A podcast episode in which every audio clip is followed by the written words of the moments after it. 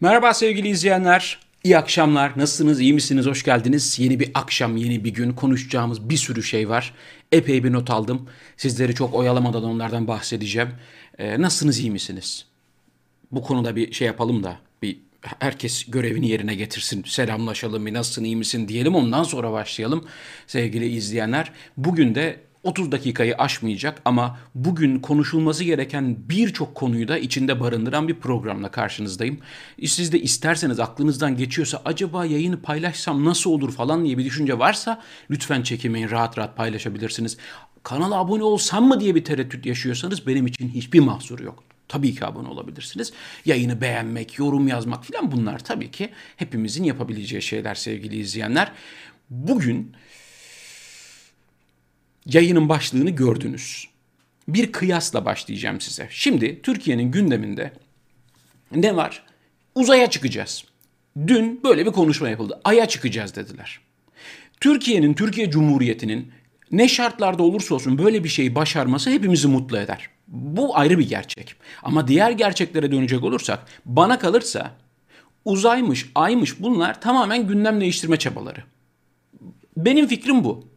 Diyeceksiniz ki iyi de birader hem gündem değiştirme çalışması çabası diyorsun hem de oyuna geliyorsun sen de bahsediyorsun diyeceksiniz. Hayır ben bunu fırsat bilip yine gerçek gündemden bahsetmeye çalışacağım size. Şimdi gerçekten dertleri uzaya çıkmak mı? Gerçekten ülkenin e, ekonomisi için, ülkenin bilimi, sanayisi, teknolojisi, eğitimi için bir şeyler yapmak, gelecek nesillere çok güzel bir miras bırakmak, işte ülkeyi yukarılara bir yerlere taşımak mı? Yoksa dertleri başka mı? Çok basit birkaç kıyasla size bunu anlatacağım sevgili izleyenler. Zaten yayının başlığında gördüğünüz, hemen yanımda gördüğünüz fotoğraftan da dikkatinizi çeken şey Ankara'ya bir dinozor parkı yapmıştı Melih Gökçek. Dinozorlar kendisine neden sevimli, sempatik, yakın ve sıcak geliyor bilmiyorum tabii ki. Kendisine sormak lazım. Çocukluğuna bir inmek lazım onun da. Anka Park için harcanan paranın 750 milyon dolar olduğunu biliyorsunuz değil mi? Şimdi bu cepte. Bunu bir aklınıza tutun. 750 milyon dolar. Peki Türkiye Uzay Ajansı için Ay'a gideceğiz. Ay'a gideceğiz. Yerli ve milli roket yapacağız. Ay'a gideceğiz denilen Türkiye Uzay Ajansı için ayrılan para ne kadar? 5.4 milyon dolar.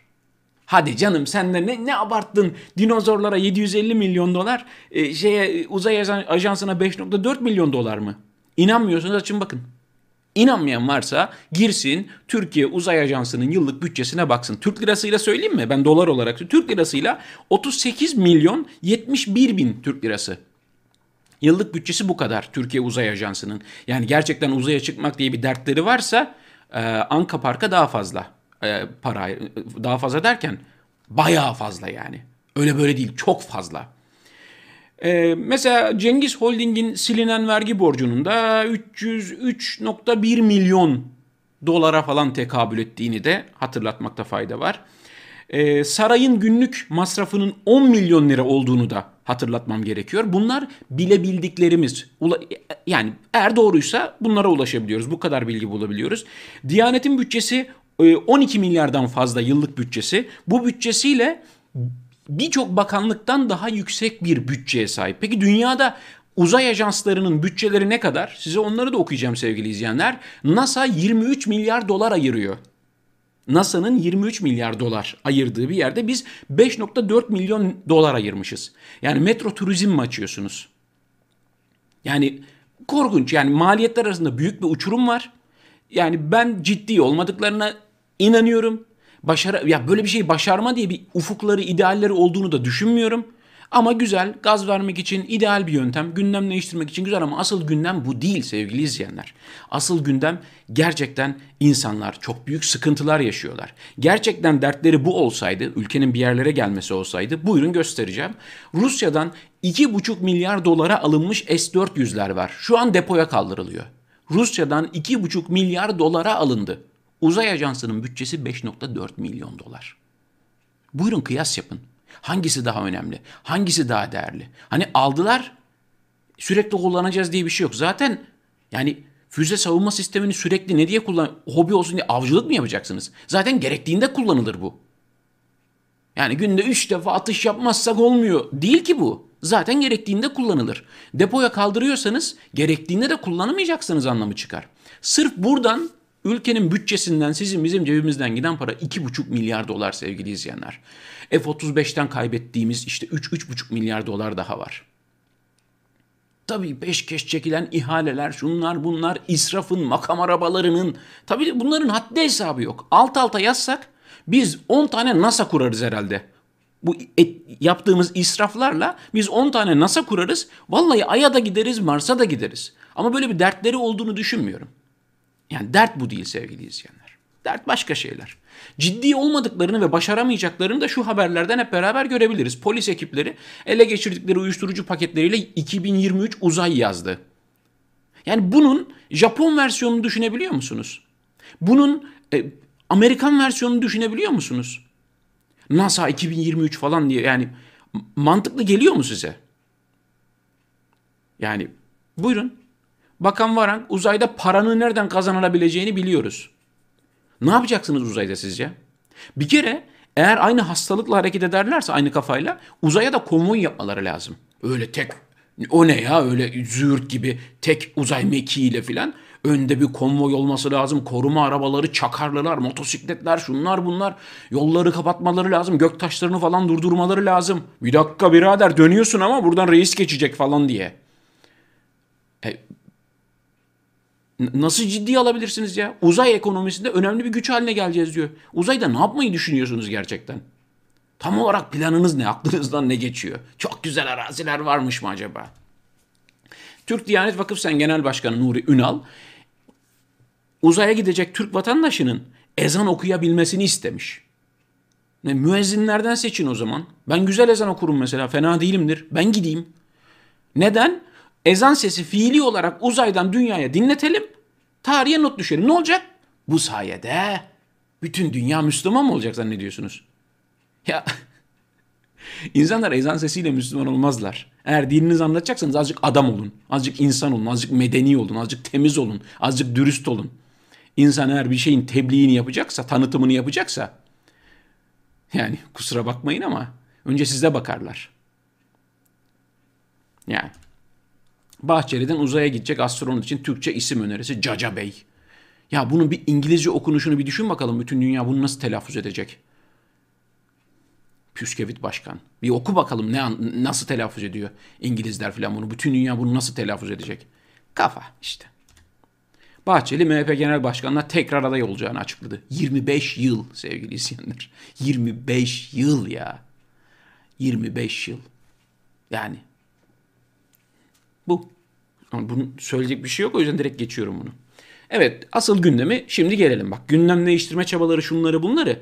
Her fırsatta şunu görmek lazım. Şu kıyasları yapmak lazım. Tamam sen milli eğitime şu kadar para ayırıyorsun. Vatandaşa şu kadar yardım ediyorsun. Mesela vatandaştan IBAN'la yardım toplamışsın. Vatandaştan topladığın para Cengiz Holding'in sildiğin vergi borcunun yarısı etmiyor. E o zaman yani derdiniz ne? Bakın Simite zam gelmiş İstanbul'da 2,5 liraya yükselmiş. Yani çay simit hesabı yapıyorlar ya. 4 kişilik bir aile her öğünde bir tane simit yeseler hesap edin sadece. Sadece simit yiyerek yaşamaya çalışsalar ne kadar para ödemeleri lazım? Şimdi buradan da simitçilere inşallah böyle bir şey yapmazlar. Bu simitçi kumpası, simitçi şeyi ne derler lobisi. Ha simit lobisinin oyunu bunlar falan diye simitçi dövmeye kalkışmazlar inşallah yani. Hani keyfinden hani. Susam. Bizim orada küncü derler. Susam lobisine savaş açmazlar inşallah bu gidişle. Yani bunları konuşalım ki onların gündem değiştirme çabaları hayır bir dakika. Burada asıl gündem burası. Cumhurbaşkanı Erdoğan Yunanistan'la yapılan görüşmelerle ilgili konuştu. Baktım Miçotakis meydan okuyor. Eee şimdi biz seninle nasıl bir araya gelelim? Önce haddini bileceksin ya. Ne kadar diplomatik bir dil. Ne kadar nazik bir dil. Ne kadar medenice. Ne kadar uluslararası ilişkilere uygun bir dil. Şimdi o sana meydan okumuş, racon kesmiş. E lan deme ulan. Bu. Bu biliyor musunuz? Bu ölçü bu. Lan deme ulan. Bu kadar. Bu yani. Uzaya gideceğiz. Cumhurbaşkanı Erdoğan burada bir sürü şey söylemiş de sallayın. Hazinemiz tamamen esnafın ve milletimizin emrindedir diye de bir cümle kurmuş. Hazinemiz tamamen esnafın ve milletimizin emrindedir cümlesi. Mesela ben size diyorum ki al kardeşim arabam emrindedir. İstediğin gibi kullanabilirsin arabamı. Arabaya bir biniyorsunuz. Abi depo boş. Emrindedir dedik. Git bir doldur o zaman ya. Madem gezeceksin bir doldur yani. Hazinemiz emrinizdedir. Ama önce doldurmanız gerekiyor. Evet, önce bir doldurun bakalım. Ondan sonra.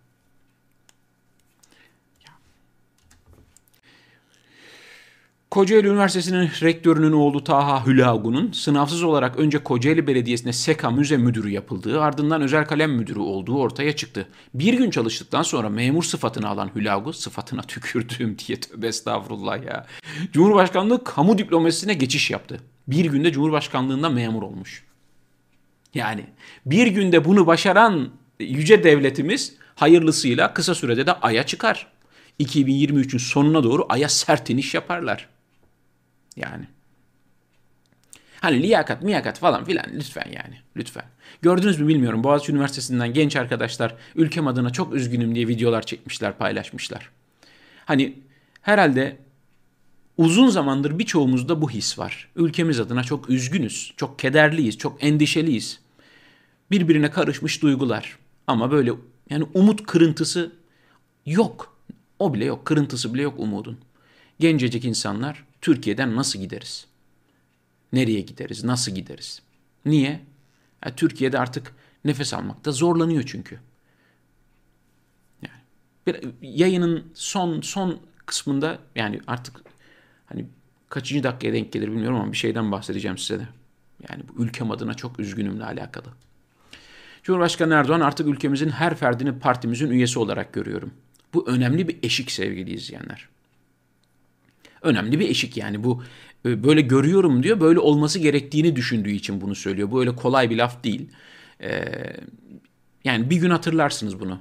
İnşallah hani hatırlayacağımız günler gelmez de o günler gelirse bu laf kulak, kulağımızda böyle bir çınlayacak. Aa böyle demişti. Çünkü yavaş yavaş oluyor. Ne oluyorsa yavaş yavaş sindire sindire alıştıra alıştıra oluyor ve hep beraber yaşıyoruz bunları. AK Partili yazıcı yepyeni anayasa yapalım deyince karşımızdaki muhalefet yalpaladı, nevri döndü. Arkadaş siz en son yeni anayasa falan dediğinizde yani ülkenin anası ağladı. O günden sonra da bir daha yüzümüz gülmedi. Aşağı yukarı 10 yıl önceydi de 11 yıl önceydi. 2010'da siz bir yeni anayasa dediniz bilmem ne dediniz. Size güvenenler oldu. Size oy verenler, destekleyenler oldu. Sonra sonra referandumdan geçirdiğiniz bütün maddeleri siz kendiniz geri iptal ettiniz. Siz o maddelerin tamamını ihlal ettiniz. Yani kusura bakmayın ama siz yeni deyince, sizin ağzınızdan yeni diye bir kelime çıkınca biz irkiliyoruz ister istemez. Bir korkuyoruz. Nevrimizin dönmesi normal. Çünkü hiç güven vermiyorsunuz. Paçalarınızdan akıyor yalan. Paçalar, paçalarınızdan riya akıyor. İçten pazarlık akıyor böyle var ya. İçinize bir pazar kurulmuş sizin. Böyle çakal esnaf pazarı kurulmuş. Böyle herkes birbirini kazıklamaya çalışıyor. Herkes birbirinin arkasından bir işler çeviriyor. Öyle bir içten pazarlığınız var ki maşallah. Yani ilginç. Yeni anayasa. Ben bakıyorum bazı muhalefet liderleri de ciddi ciddi yeni, yeni anayasa hakkında konuşuyorlar ya. Şöyle olsun, böyle olsun, şöyle olsun, böyle olsun. Yapmayın ya. Yapmayın bari siz yapmayın bunu yani. Bak biz yedik o kazığı. Bak vatandaş olarak o kazığı yiyen insanlar oldu. Dedik ki Avrupa Birliği, insan hakları, fikir hürriyeti, ifade hürriyeti, ya acaba işte vesayet bitecek, o olacak, bu olacak, demokrasi gelişecek, adalet yerleşecek, yargı bağımsızlığı olacak falan.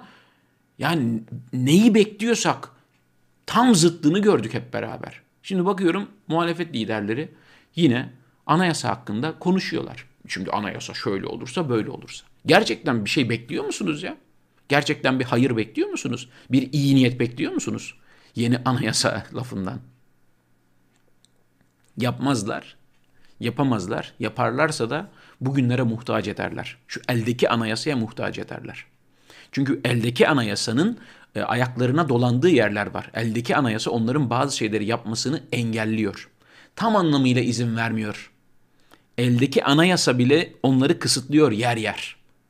Siz daha demokratik bir anayasa yapacaklarına inanıyor musunuz? Daha özgürlükçü, daha adil filan. Lütfen saf olmayın. AKP sözcüsü Çelik, gelecek nesillere en büyük mirasımız demokrasimiz olacak.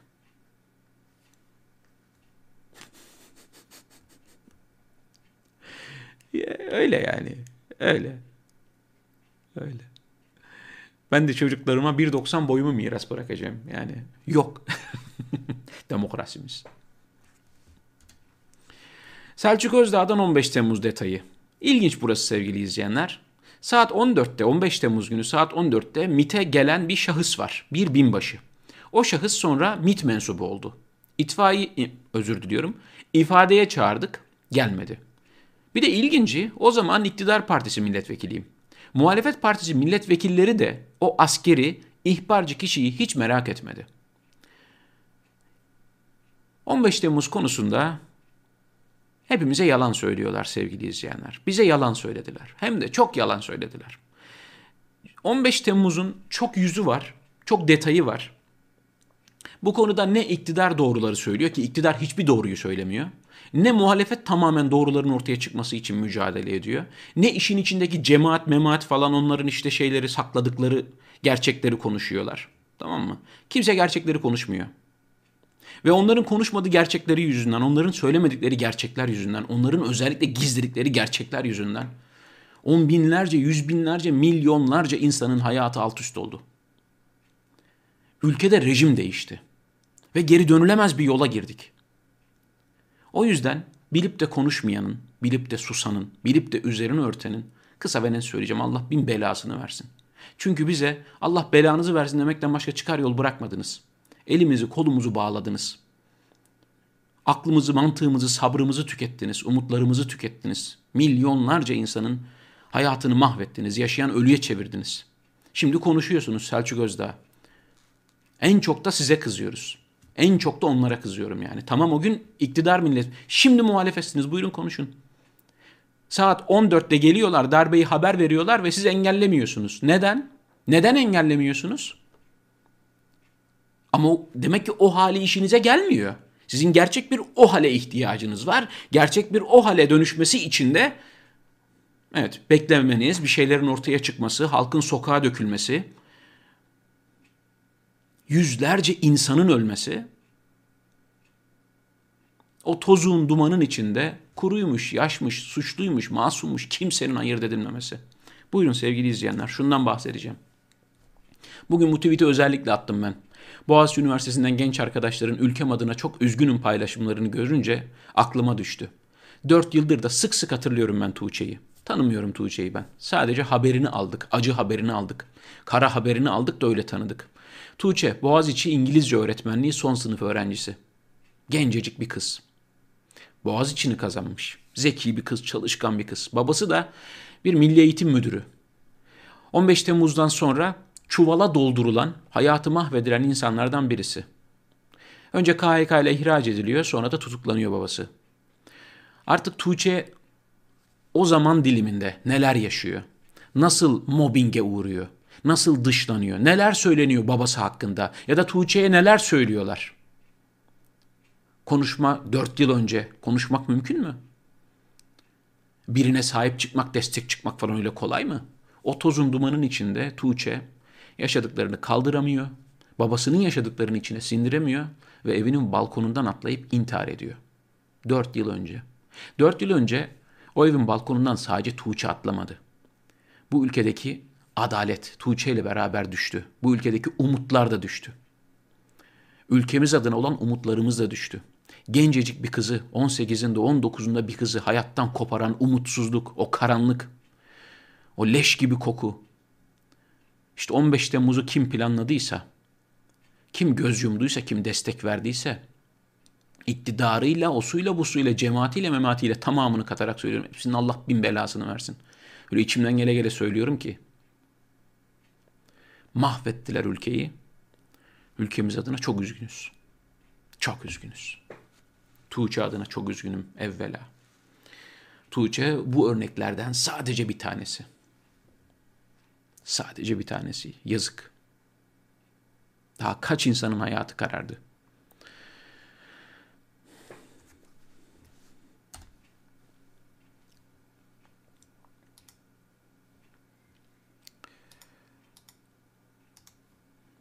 Birkaç haber daha vardı ya.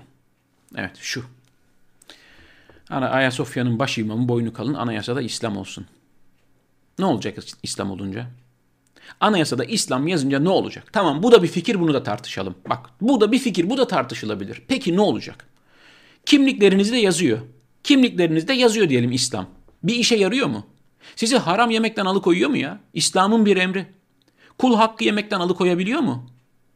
He? İftira atmaktan alıkoyabiliyor mu? Milletin canı, malı, namusu buna göz koymaktan sizi alıkoyabiliyor mu? Bak 18-19 yaşında bir kız çocuğu intihar etmiş dedim. Duydunuz mu? Haberiniz oldu mu? Kimliklerinizde yazan dini İslam bir işe yaradı mı? Her tarafa İslam yazsanız ne olur? Ne olur ya? Anayasada İslam olsun. E ne olacak? Öyle laf olsun işte. Laf olsun. Bir şey olacak. Bak Ayasofya cami oldu. Ne oldu? Çok iyi insanlara mı dönüştünüz? Artık ülkede hırsızlık olmuyor mu? Yolsuzluk olmuyor mu?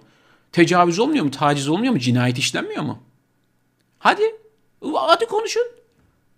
İnandığınız dinin peygamberi hırsızlık yapan bilmem ne kabilesinin Fatıması değil benim öz kızım Fatıma olsa cezasını veririm diyor. İnandığınız dinin peygamberi. Siz hırsızlık yolsuzluk değildir diyorsunuz. O para İmam Hatip parasıydı diyorsunuz. Çalıyor ama çalışıyor diyorsunuz. Ümmetin parasıydı diyorsunuz. Zayıf birisi bir suç işleyince anasını ağlatıyorsunuz, burnundan getiriyorsunuz. Güçlü biri suç işlediği zaman dokunmuyorsunuz. Ve o Kur'an'da ballandıra ballandıra vaazlarda anlattığınız helak olan kavimlerin hepsi bu yüzden helak oluyor. Kur'an'ı da nasıl okuyorsanız. Yani anayasada İslam yazsın ne olacak? Ne olacak? Yani valla kimliğinizde insan yazıyor, insan değilsiniz. Kimliğinizde İslam yazıyor, Müslüman değilsiniz. İşinize gelmeyen hiçbir zulmü görmüyorsunuz. İşinize gelmeyen hiçbir zalime karşı çıkmıyorsunuz. Zalim sizdense alkışlıyorsunuz, sırtını sıvazlıyorsunuz. Elini eteğini öpüyorsunuz, ayaklarına kapanıyorsunuz. Dininizi, inancınızı, ibadetinizi bir zalimin önünde tiyatroya çeviriyorsunuz. Bir zalimin ayaklarının altına seriyorsunuz inancınızı, imanınızı, ibadetinizi, mabetlerinizi, bayrağınızı, tabutunuzu, şehidinizi. Sonra anayasada İslam yazsın. Yazsın anasını satayım. O da yazsın. Yaparsınız bunu da bu arada. Bunu engelleyecek bir şey yok da yapın yani ne olacak? Bu da bir fikir sonuçta. Tartışalım. 100 yaşındaki Nazi subayı 3518 kişiyi öldürmekten yargılanacak. Hani böyle geç gelen adaleti ne yapayım diyorsun da hiç olmazsa gelmiş olması bile önemli. Size okuyacağım sevgili izleyenler bu haberin detaylarından bazılarını.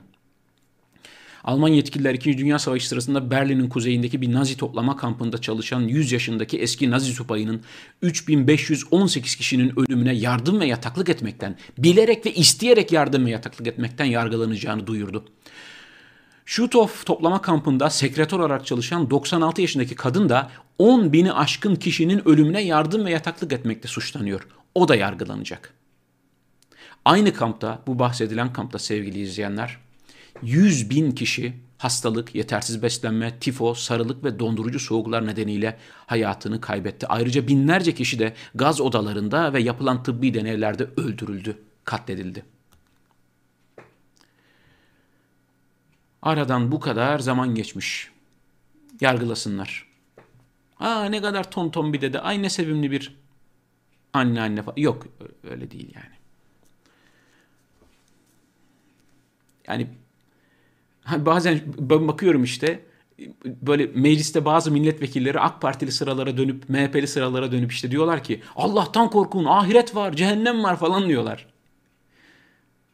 Bu dünyadaki adaletten korkmayan, bu dünyadaki adaleti önemsemeyen bir insanın ben yani neye inanıyor olursa olsun öbür dünyadaki adalete, ahirete falan o kadar yani şey yapacağını düşünmüyorum, odaklanacağını çok düşünmüyorum. Yani benim şeyim bu, kanaatim bu. Önce insan burada adaletten, şey, burada insanlardan utanmalı. Buradaki. Yani e, elde bu var şu anda. Ama gelin görün ki yok sevgili izleyenler. Yani ülkem adına çok üzgünüm. İnsanlar adına çok üzgünüm her şeyden önce. Ülke içinde insanlarla değerli yoksa ne olabilir ki? İçinde insan olmayan koca bir bina ne işe yarar? İçinde hatıralarınızın olmadığı, hayallerinizin olmadığı, içinde umutlarınızın olmadığı bir bina, bir toprak ne işe yarar? Yani Mahmut Hoca'nın dediği şeyi hatırlıyorsunuz değil mi? Hababam sınıfında. Okul dört tarafı duvarlarla çevrili yer değildir. Ülke de dört tarafı sınırlarla çevrili yer değildir. Ülke insanların hayal kurabildiği, umut edebildiği, yaşayabildiği, hatıralarına sarılabildiği, hatıralarını rahat rahat yad edebildiği, rahat rahat yas tutabildiği, rahat rahat halay çekebildiği yerdir memleket. Yani insanların elinden bunlar alındı. Kimisinden biri alındı, kimisinden tamamı alındı. Ama herkes bir şeyler kaybetti. Geldiğimiz noktada da ne yazık ki o kadar çok ne yazık ki demek zorunda kalıyoruz ki. O kadar çok maalesef demek zorunda kalıyoruz ki. Koca bir teessüfler ülkesi. Yani. Öyle sevgili izleyenler. Bugün aklıma bunlar ve daha fazlası geldi. Yaklaşık 30 dakika boyunca neredeyse e, canınızı sıktığım ve moralinizi bozduğum için özür dilerim. Ama bunların konuşulması gerektiğine inanıyorum. Evet Türkiye'de bilim gelişebilir, Türkiye'de eğitim, sanayi her şey gelişebilir. Ama öncelikle ülkede her anlamda adaletin tesis edilmesi lazım. Liyakatin tesis edilmesi lazım. Siz Türkiye Uzay Ajansı'nı da işte 8-10 tane adam dolduralım oraya. Hani birilerine peşkeş çekelim. Ekstradan birilerinin 3. 4. maaşı olsun diye kurduysanız bir şey diyemeyiz canım. Tabii ki buyurun devam edin yani. Engel olacak gücümüz yok. Ne mahkeme var, ne adalet var, ne yargı bağımsızlığı var, ne muhalefet var falan yani. Ama insan olarak hani ülkem adına çok üzgünüm umutlarımız tükendi diyorum falan filan ama siz bakmayın böyle dediğime. İnsan umudu olmadan yaşayamaz yani. Konuşuyorsak, hala hala bunları dert edip konuşuyorsak yani bir yerde var demek ki. Kenarda, kıyıda, köşede bir şeyler kalmış ki konuşuyoruz. Öyle sevgili izleyenler. Yayına katıldığınız için teşekkür ederim. Bunlar benim fikirlerimdi. Bir izleyicimiz yazmış. Kendi fikirlerini söylüyor ama her kelimesi doğru. Olmayabilir canım yani sonuçta. Çok duygusal davrandığım, çok öfkeli davrandığım yerler olur. Sizin kendi fikirleriniz vardır. Ama bunları insan gibi tartışabildiğimiz sürece hiçbir sorun yok. Hiçbir sorun yok. Her fikir tartışılır. Her fikir değerlidir. Yeter ki o fikir üretilirken birazcık beyin kullanılmış olsun, birazcık mantık kullanılmış olsun. Her şey çözülür yani. Yani tek temennim efendi efendi insan gibi tartışabileceğimiz asgari olarak asgari bir şeyden bahsediyorum. O ortamın yeniden bir şekilde ortaya çıkması. Yeniden derken belki eskiden de çok iyi yoktu da yeni yani bir şekilde ortaya çıkması temennim bu. Yarın Türkiye saatiyle 22'de yine bu saatte sevgili izleyenler karşınızda olmaya çalışacağım. Neden sabah yapmıyorum canlı yayını? Dün açıklamıştım ama hani haberi olmayanlar olabilir. Ben de kronik faranjit var sabahları gerçekten konuşamıyorum. E, bu saatlerde toparlamış oluyorum. Sesim, boğazım birazcık kendine gelmiş oluyor. E, benim gibi hasta olanlar, işte şifa bekleyenler falan elbette vardır. E, hepsine şifa diliyorum, sağlık diliyorum. Yarın görüşünceye kadar kendinize iyi bakın, sağlıcakla kalın, hoşçakalın.